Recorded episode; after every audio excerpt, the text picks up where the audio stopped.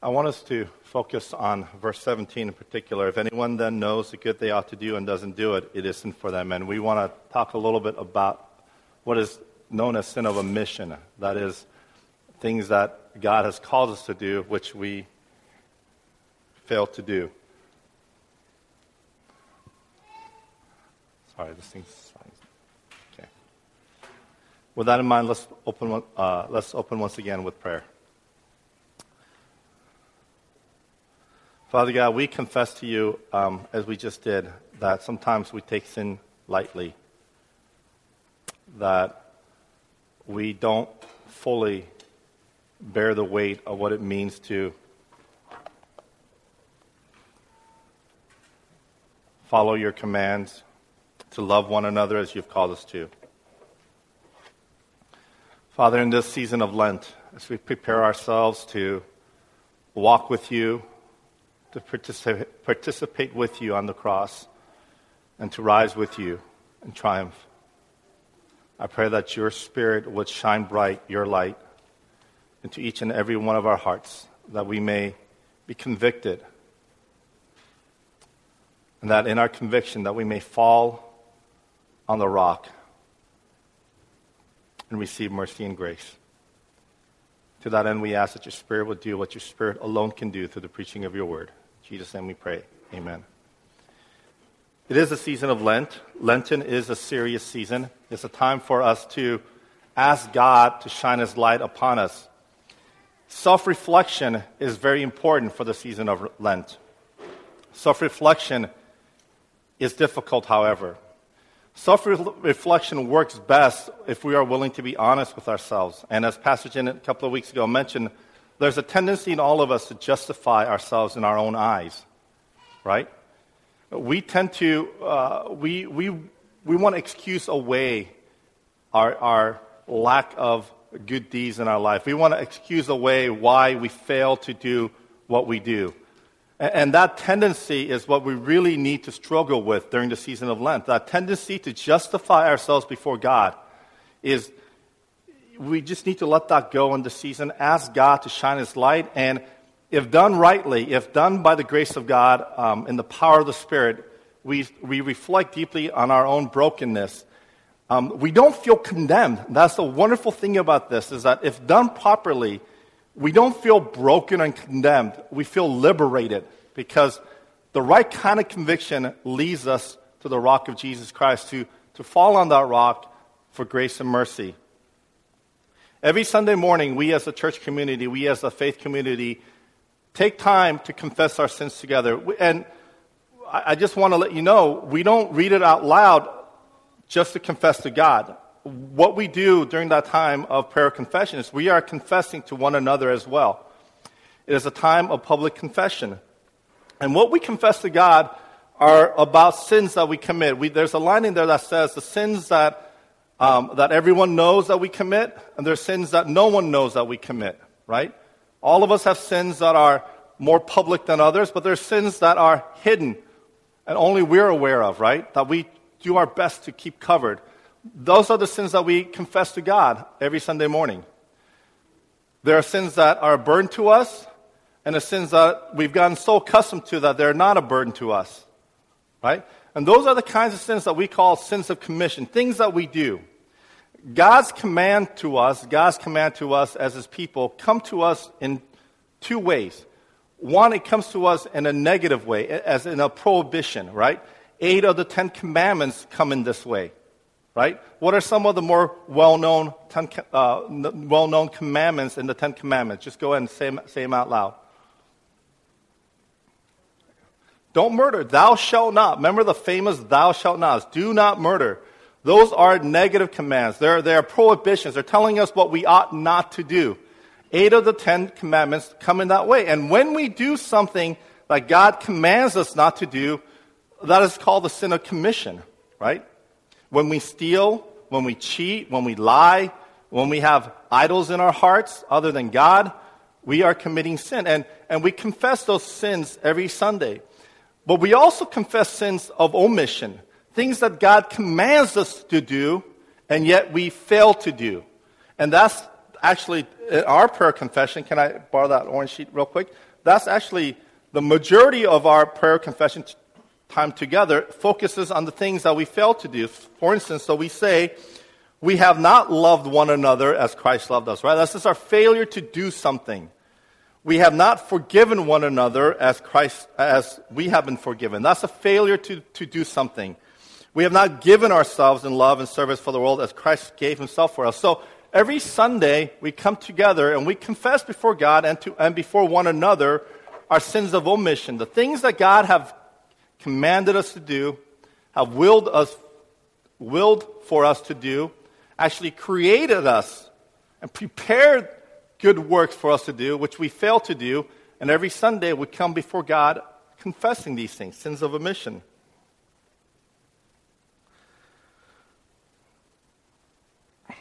So today I want to focus on the sin of, uh, sin of omission a little bit and why, for many of us, is actually a, a bigger issue than the sin of commission.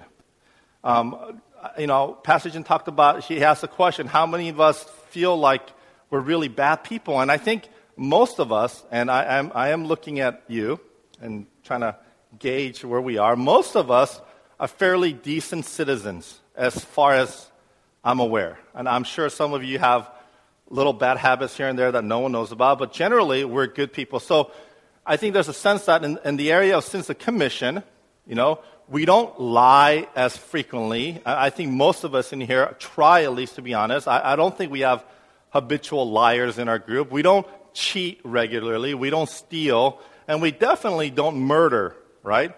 And most of us are faithful to our spouses. Most of us are loving to our parents. And we try to honor God on the Sabbath by worshiping and gathering together. So, in the areas of sins of commission, we, we don't really step outside in really blatant ways. And there's a sense of comfort. And, and we feel like we're okay. But where I think we really fall short is in the sin of omission.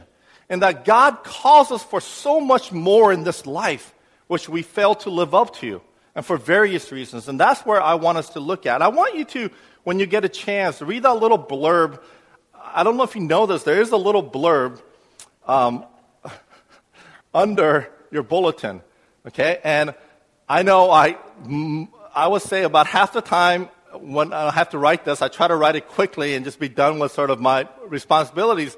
But the last few blurbs, I really try to spend some time on giving you something that's worth taking home with. And I read a quote by Martin Luther and you'll notice that I really believe that the failure to do the right things at times has larger consequences than when we do the wrong thing.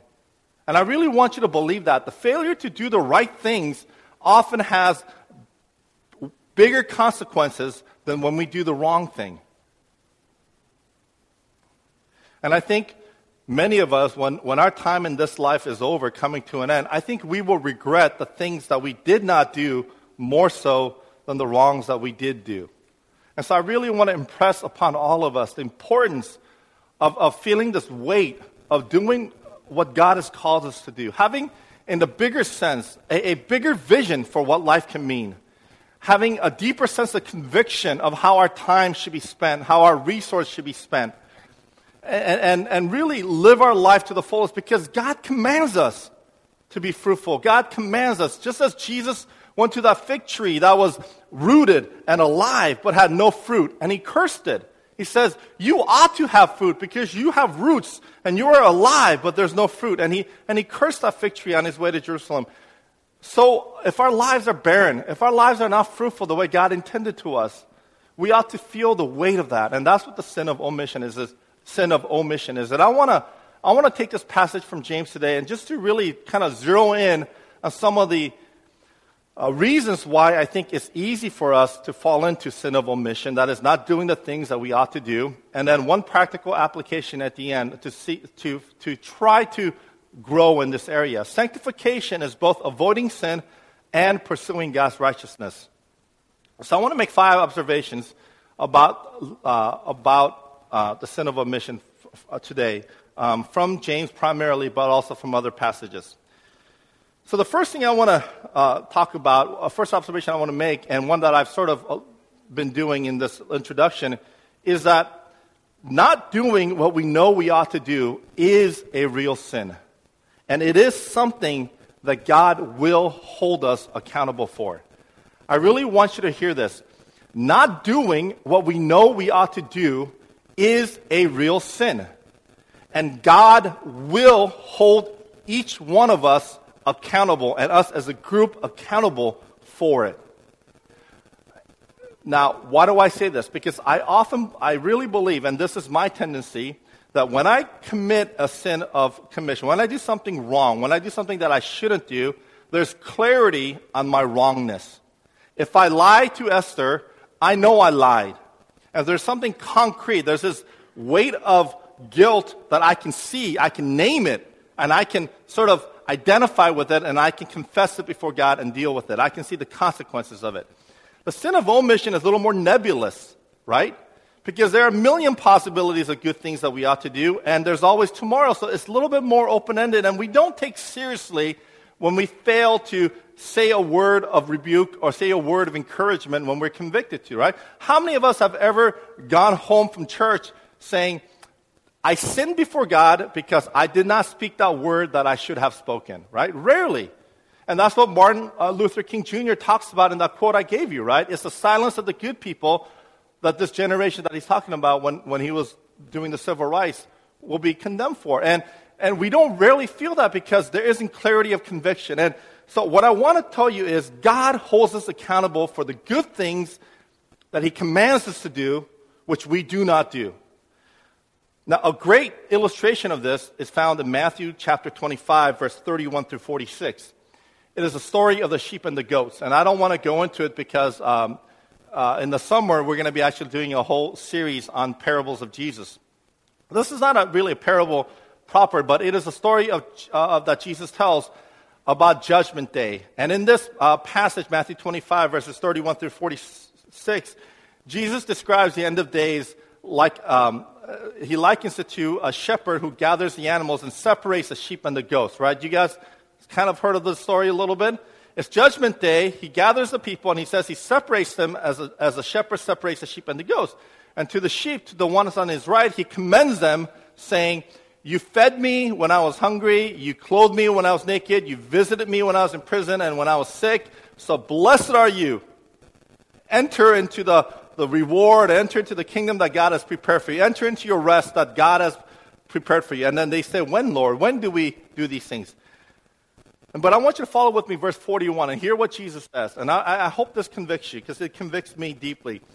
Then he will say to those on his left, Depart from me, you who are cursed, into eternal. F- cursed. Yes, I'm a pastor, so I can't say curse. I say cursed.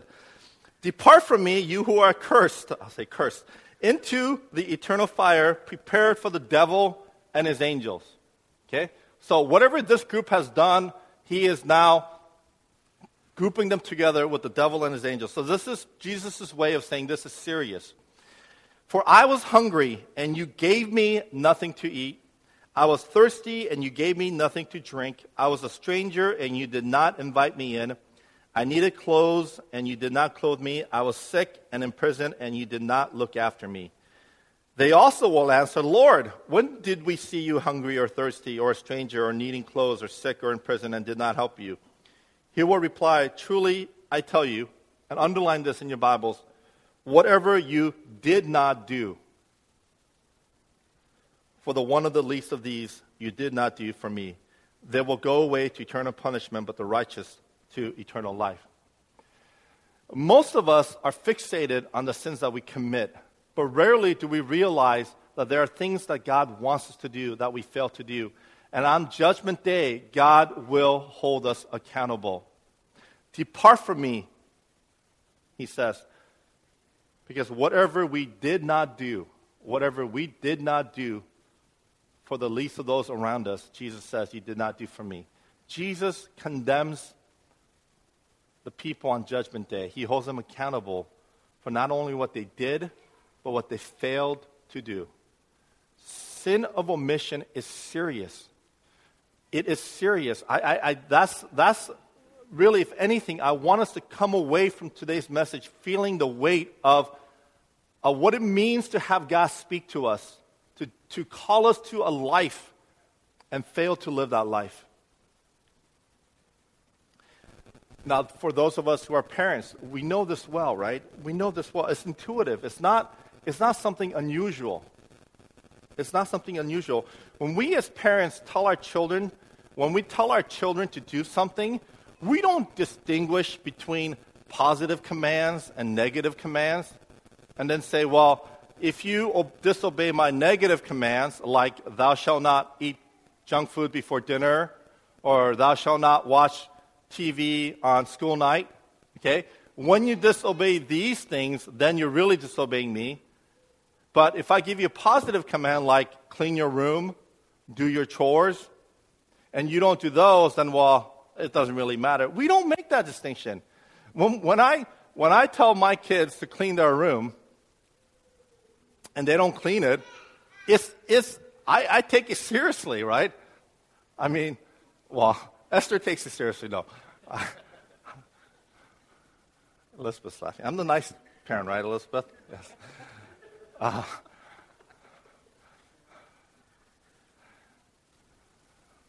it's embarrassing. My kids, my kids seriously, to talk to each other. I'm the, I'm the weak link in the, in the parent discipline area. Hit the weak link, go to dad, you know. I, got, I just got to tell you this. This is, this is to my shame. You know, I grounded, I, I, I know this sounds weird, but I, I grounded Nathan. This, this, I know this is, I should have talked to him. This is bad. It's not in my notes, and I'm going, like, breaking every rule of preaching here. But, yeah, this is going. But, I, but Nathan did something that I was not happy with, so I grounded him, okay? And uh, one of his grounds is that he couldn't hang out with his girlfriend, okay? And this was on, what day was it, Thursday night? Okay, I think it was Thursday night. Thursday night, I grounded him.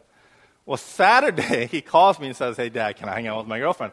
I'm like, How, what kind of weak will do you think that I have? That two days after I ground you, that you would really think that I would cave in before second us and go, Okay. No, no, I, just kidding. I didn't. Um, I held firm. I got to have some credibility left uh, when, for the days when I become a grandparent.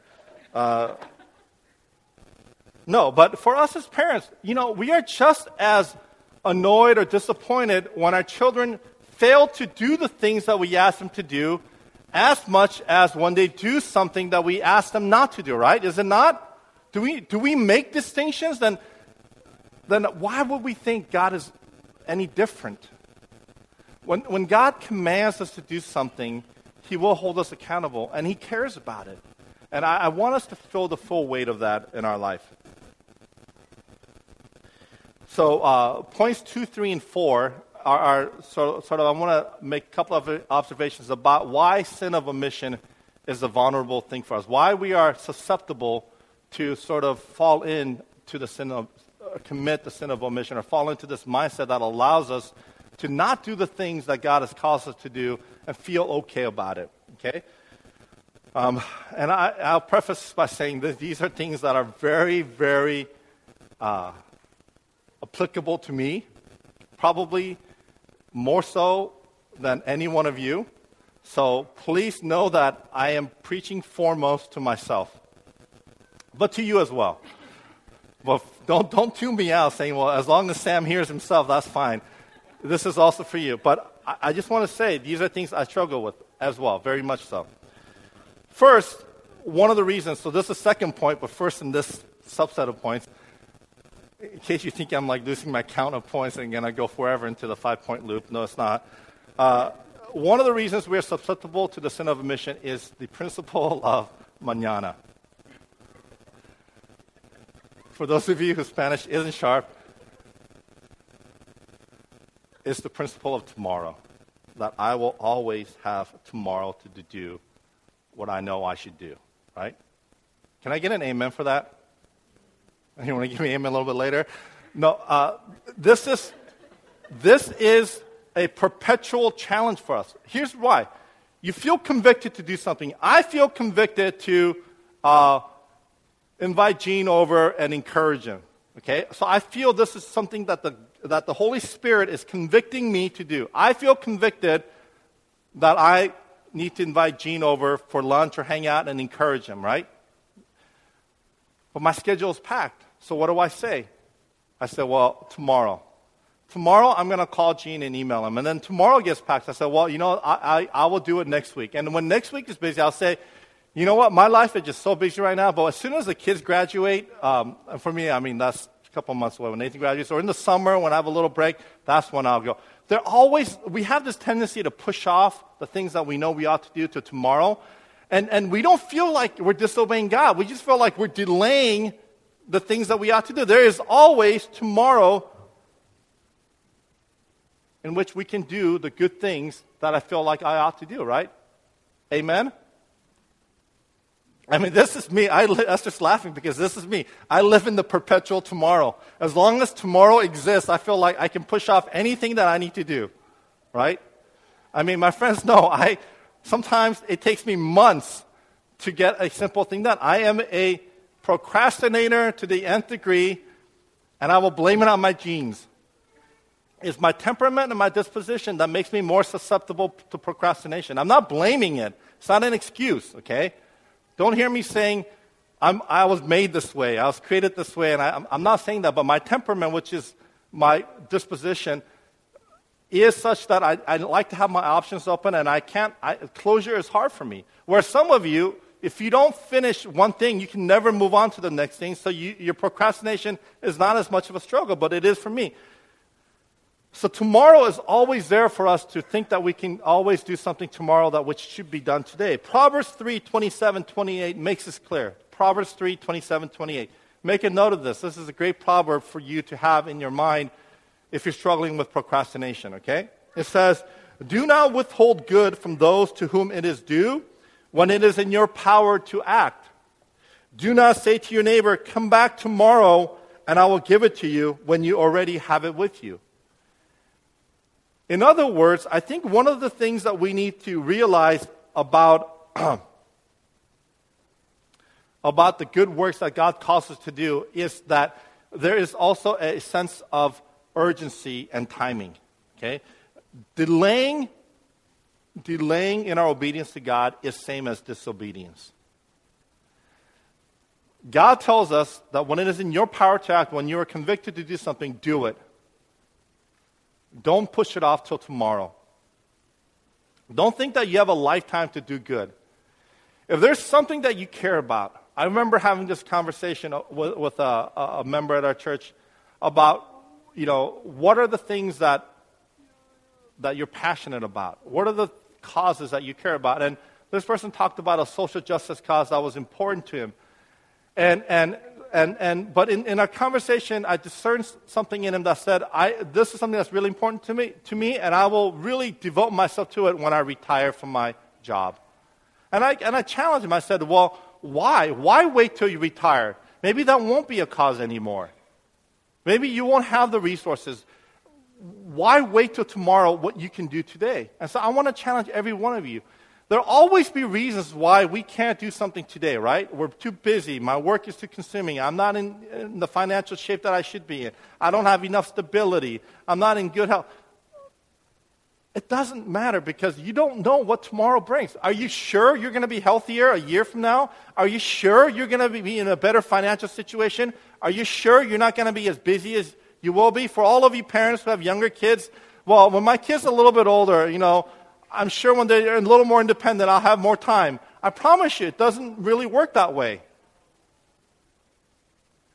When I'm married and settled down and we have a house, when I have a good job, then I'll be able to. No, don't push off till tomorrow what you can do today. So, this idea that tomorrow is always there, is one of the reasons why we become susceptible for pushing off things. You know what? And when we push things off enough, you know what really happens. We don't really get around to it. You know that invitation that I meant to send out to Gene to have lunch with him? Well, you know what? Six months later, it's not going to happen. And, and, and, I'm telling you, I, I, have, I have dozens of these failed things that I failed to do in my life, good intentions, because I waited thinking I could do it another day. And I, I need to feel the weight of that in my life. I need to see that as a serious moral failure, not just, oh, well, you know, was, he meant to, but things got busy.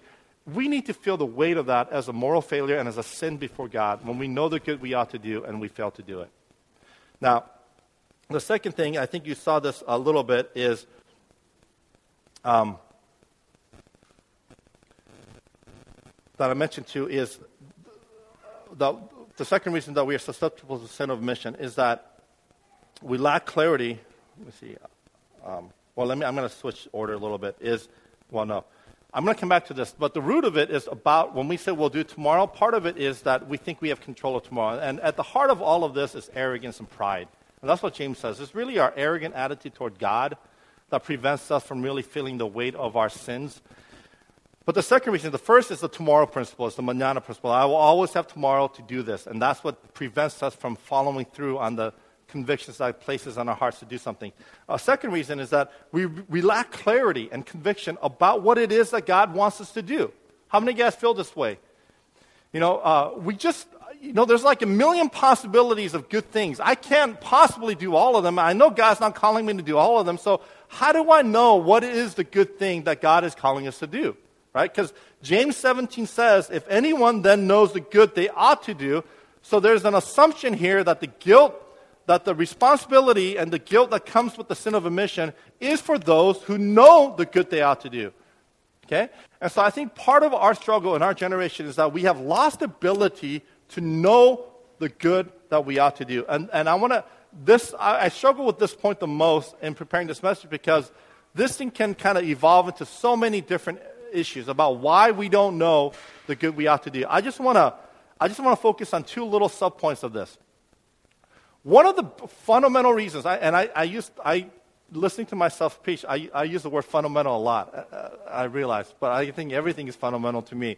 But I really believe this. One of the fundamental reasons why we don't, um, we are so sort of clueless on what it means to do the good works that, that we ought to do or the good works that God has created us to do, because we have absolutely disengaged faith and good works we have made the, we have made the error uh, growing up in our sub, uh, uh, suburban evangelical culture that we have completely uh, made a dichotomy between faith and works where it should have never been separated. Faith and works, as it is in the Bible, as it is in the book of James, are never two different things. They're always two sides of the same coin. There is no faith in God without good works. It never has and never will be. Okay? But for some reason, by trying to emphasize that we are justified by faith alone, which is biblical, which is truth, that we are justified by faith alone, which is biblical and absolutely true, by trying to emphasize that, we sort of downgraded the role of good works in our life, downgraded the importance of works in our life to our own detriment. The biblical vision of faith is that it always manifests itself in a changed life and, and James makes the point, right? Was Abraham, Father Abraham, not considered righteous? Not just because he believed, but why? Because he offered up Isaac. His faith produced action, produced fruit. And so there is this fundamental truth of, of, the Bible is that when we follow Jesus Christ, when we put our trust in Jesus Christ, it's not just believing in our head that Jesus is the Son of God, because James tells us even the demons believe that and shudder. It's not just acquiescing in our minds and in our heads that Jesus Christ died for my sins, but it is actually putting our faith in the fact that Jesus Christ died for my sins and rose again, and now that the Spirit of God lives in me. And when you put that, when that faith is true and alive, it produces works in our life. It produces fruit. And just as Jesus condemns the, the fig tree that did not bear fruit, so our faith is dead, James tells us, if there is no works to verify that it is alive. What am I saying? This is to simply say we grew up in a culture where good works was optional. Okay? Most of us grew up where what was most important is that you believe the right thing. We emphasized believing the right thing. You believe the right thing, you're good. It doesn't matter how you live, or how short, uh, how you, your life falls short of the standards that God demands from us who follow Him. He says, as long as you believe and know the right thing, you're okay. And by overemphasizing this, okay, we have basically made good works or how we live secondary in our Christian faith. And it never was secondary. It mattered to people how we live. In every New Testament, in all the letters of the New Testament, how we live is important. It's all the implications of our faith is borne by how we live our lives. All of the ethical imperatives in the New Testament are directed at how we ought to live. And yet we disregard them as if they don't matter as long as we just believe the fundamental first step that Jesus Christ died for me or, or whatever your first most important thing is. As long as we have that in our head, how we live afterwards doesn't matter. And if we are good, that's optional. And it's this mindset that we have to deconstruct. It is this mindset that we have to move away from and embrace, saying to ourselves, faith that is alive produces work in me. Faith that is alive causes me to pursue righteousness. So that's one of the reasons why we have such a hard time understanding the role of good works, why we think it's really optional in our life. Okay? There is a reason for it. There's a reason why we feel that, why we struggle in this area the way we do. It's the way we were taught and, and the way we grew up. And the second thing that I think we struggle, the reason we struggle with this is that we become biblically illiterate more and more. More and more, our culture is becoming um, a, a, a um, people of feelings and emotions and subjective sort of interpretation. We become less rooted in what the Bible teaches us about what the ideal life is, and, and instead we sort of begin to live in our own imaginations and we begin to sort of shape our own values and virtues. And uh, we, we've lost, we've become more biblically literate, but that's not the only thing. We can, you can still be very uh, into the Bible, but we've lost the art of hearing God's voice and cultivating deep convictions. Let me say this. I, I think this is so, so important. I think the challenge for many of us, many of us today living in 21st century evangelicalism right now, that's you and me, okay? One of the things that we've, we've learned, we've lost how to do, okay, is to listen to God, to hear God's voice in our hearts, in our inner voice, the, in the inner spirit, in our hearts, to listen to God's voice through the Word and through community and through, um, uh, uh, through others and through the Spirit and allow that voice to form deep convictions. I, I think we become a people of weak convictions. Weak convictions. We, you know, think, think about this. I'm not, I'm not saying this is right, but think about this. Back in the days of Reformation, one of the things that people were willing to kill each other over was the mode of baptism, right? Now, I say this kind of jokingly because one of the challenges as we gather together as a church is that First Harvest Chapel uh, is a Christian Reformed church. So they're in the Reformed tradition, so they do infant baptism. We belong to the Christian and Missionary Alliance, and we do baby dedication, right? And then jokingly, Rick asked when we were gathering, he says, What's the difference between baby dedication and infant baptism? And there really is no difference other than you just don't sprinkle the water and say in the name of the Father, Son, and the Holy Spirit. But that makes all the difference, right? Theologically. But here's the thing there was a day and time when people cared about something like that. When the mode of baptism was so important that you're willing to lay your life for that conviction. Or, or what it means for the elements in communion. To, to, is it the real body of Christ? Is it a symbolic body? I mean, there was a time when people cared about these things enough to go to war over. Now, I'm not saying we ought to do that again, okay? But perhaps we have shifted too far where we become a convictionless people, right?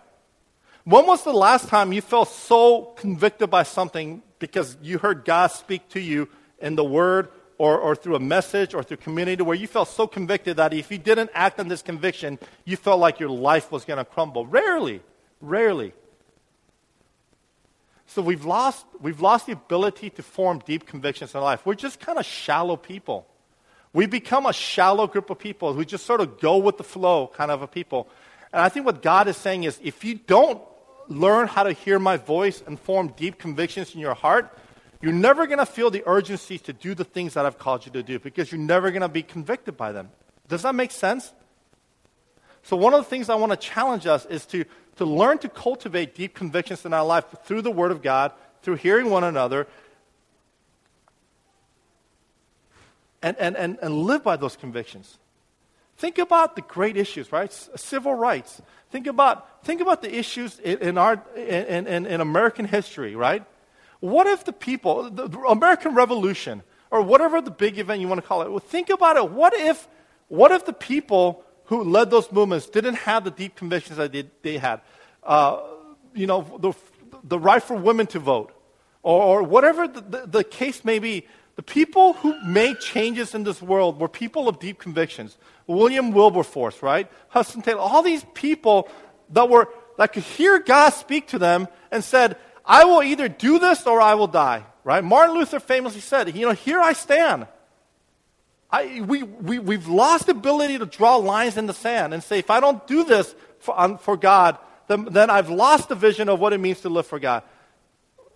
I want to encourage you. I, this is, once again, a message for me. I want us to be a people who can hear God speak to us and be a people of deep convictions and then obey those convictions. Okay? So, the lastly, what is the root of sin of omission? The root sin of commission is really pride and arrogance. It really is pride and arrogance. At the heart of it is pride and arrogance. And the first way that pride, this pride manifests itself, as James tells us, is that we think we have more control over our tomorrows and our life than we actually do.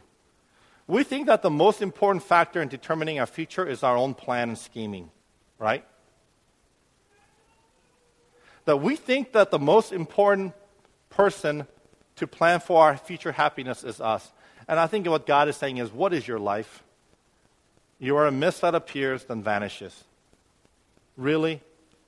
Do you really believe that tomorrow is in your control? Do you really believe that, that you know where you're going to be five years from now? You really believe that, that you're going to be able to control your health and all of these things? And we, we try so, we, there's so much that we do to, to control our own lives, and there's so much arrogance and, and, that we, we display before God in thinking about the way that we make our plans and the way that we pursue our happiness in our life. And God says, have a modicum of humility about you. Understand who you are. God is saying to you, What is your life? Who are you? This is not to shame us. This is to put us in the proper place so that we may gain, get from God what we need from Him. But it's this arrogance about our own ability to, to to, to write the script for our life and then to live it out. And think that we have the means and, and the ability to do so is blatantly prideful before God. But that's the very root of why we fail to do the things that we ought to do. And, and, the second thing is related. Part of the reason that we fail to do the good that we ought to do is because we are telling God, as, as, as Pastor Jen alluded to in the original sin, we are telling God that I will determine what is good and what is evil. Okay? God, I am from this, from, I, I'm going to tell you, God, I will tell you how much generosity is good enough. Okay? God doesn't dictate to me how hospitable I should be. I will dictate how much hospi- hospitality, hospitality is adequate or sufficient for me to feel good. I will decide how generous I will be. I will decide how much charity uh, I show or how much anything. Do you guys understand? We set the guidelines. We, we set the bar where we want to set it because we want to set it to make ourselves comfortable. Do you see? We are telling God, I will set the bar where I want to set it. James says it this way you know, today I will do this, tomorrow I will do this. Instead, James says, if the Lord wills, we will do this, we'll do this. There's no room in our life for if the Lord wills. It's, it's we, we create the bar by which we will live by. I will, I will judge myself by my own criteria. And in my own eyes, I'm fairly a nice person. In my own eyes, I do enough good things. I have enough good works. Do you guys get that? And it's all interrelated. And we hear God's voice when we feel his passion we realize how, how, how substandard our own measure our, of ourself is, the measure that we use to judge ourselves is compared to what God calls us. God says, Be holy as I am holy. Be perfect as your heavenly Father is perfect. Our standards are so much lower than what He demands of us. And we're okay with it because we're, we're sort of in our arrogance. We say, I will decide what is good and right in my life, and I will decide what is evil. And we sort of live by that, and we're okay by that. So we overestimate our ability to shape our own happiness, and then we insist on determining what is right and what is wrong. So there's a lot of things in there, but basically all that is to say is that we there's things around us that make us susceptible to really be okay not doing the things that God tells us to do, and we struggle. So I want to just give you a short application to close this time. Um, yes, I, am trying to. I am training myself to uh, preach in a more succinct time because I think we're going to have a, a much tighter window when we become Jericho Road Church. And it simply to say this if you're not intentional in doing good in your life, if you don't create space in your life, okay, that's why I think the Christian disciplines, the spiritual disciplines, includes things like almsgiving. It includes acts of charity as part of it because uh, the good works that God calls us to do, right? The good works that God calls us to do. If we don't make space in our life intentionally and participate in on a regular daily basis or a weekly basis, make it a habit, then we are going to get lost in sort of our own hubris and our own pride and our own demand, uh, or all the demands that are in our life. We, we lose sight of it. So my, my, the one application I want to leave with you is you, you have to be intentional on create space say on Thursday afternoons, I will do this. I will, you know, encourage someone. I mean, whatever it takes, whatever God convicts you, make space for it and be intentional, or else it's going to get swept aside. Our name, Jericho Road, right? Do you guys know where that's from? You should, because I told you guys, so we talked about it. But yeah, it's the, this parable of the Good Samaritan, right? Right? We don't want to be the priest and the Levite, right? I mean, can you imagine the priest? The principle of mañana, right? I'm really busy. I got to get to my duties, but on my way back, I'm going to help this guy. It doesn't fly. We don't want to be the priest and Levi who fails to do the right thing. We want to be the Good Samaritan who does the right thing when the opportunity affords itself create space. If you don't create space, if your schedule is so jam packed that there's no way for God to interrupt you, if you're, if you're one of those people that your schedule's so tight that you don't like to deviate and there's no room for the Holy Spirit to say, pause, I don't want you to go left today, go right instead because I'm going to, or you meet someone, you say, well, I want to help you, but I don't have space in my life to help you. When, when we're so packed, when we're not intentional in creating space, we're just going to fly by the opportunities to do the good works that God created us to do. So that's my encouragement to you. I know there was a gazillion points to this message. I hope that the Holy Spirit spoke to you in some of these things, and I hope that the Holy Spirit will plant in you. This is a word for me, and I, am I'm, I'm praying that God will plant it deep in my spirit and that He will, he will help me. I, I, my only solace in this is that I, I can fall on the rock and say, God, have mercy and give me the grace. And I can't do this absolutely not of my own strength. So, God, if people are going to see changing me in this way, and I, I, and I want you to hold me accountable, if people are going to see changing me in this way, it's going to be because of your grace. May that be your prayer as well. Let's pray.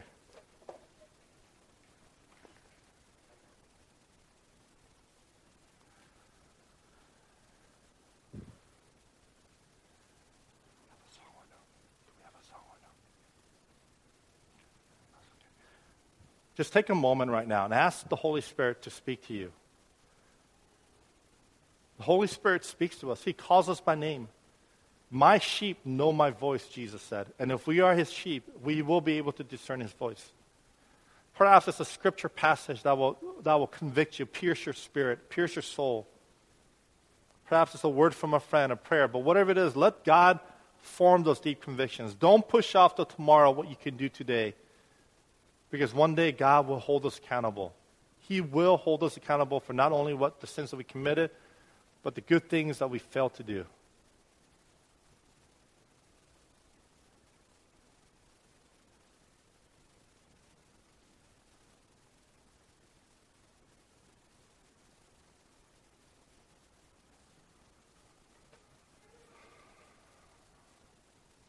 Gracious God, we now say to you, we are a mist that appears and disappears. This is a life that you gave us as a gift. We are not the captain of our own lives. We're not the one who writes the script the best. You are. Because you love us far more infinitely than we can ever imagine. And we know that you are for us and that you're good. And that every plan and will for us is good. It's for our good and for your glory. Those two things are so fundamental to who you are, oh God. So help us to trust you, your plans, and help us to do the good works that you created us to do in Christ Jesus. Help us, O Holy Spirit. In Jesus' name we pray. Amen.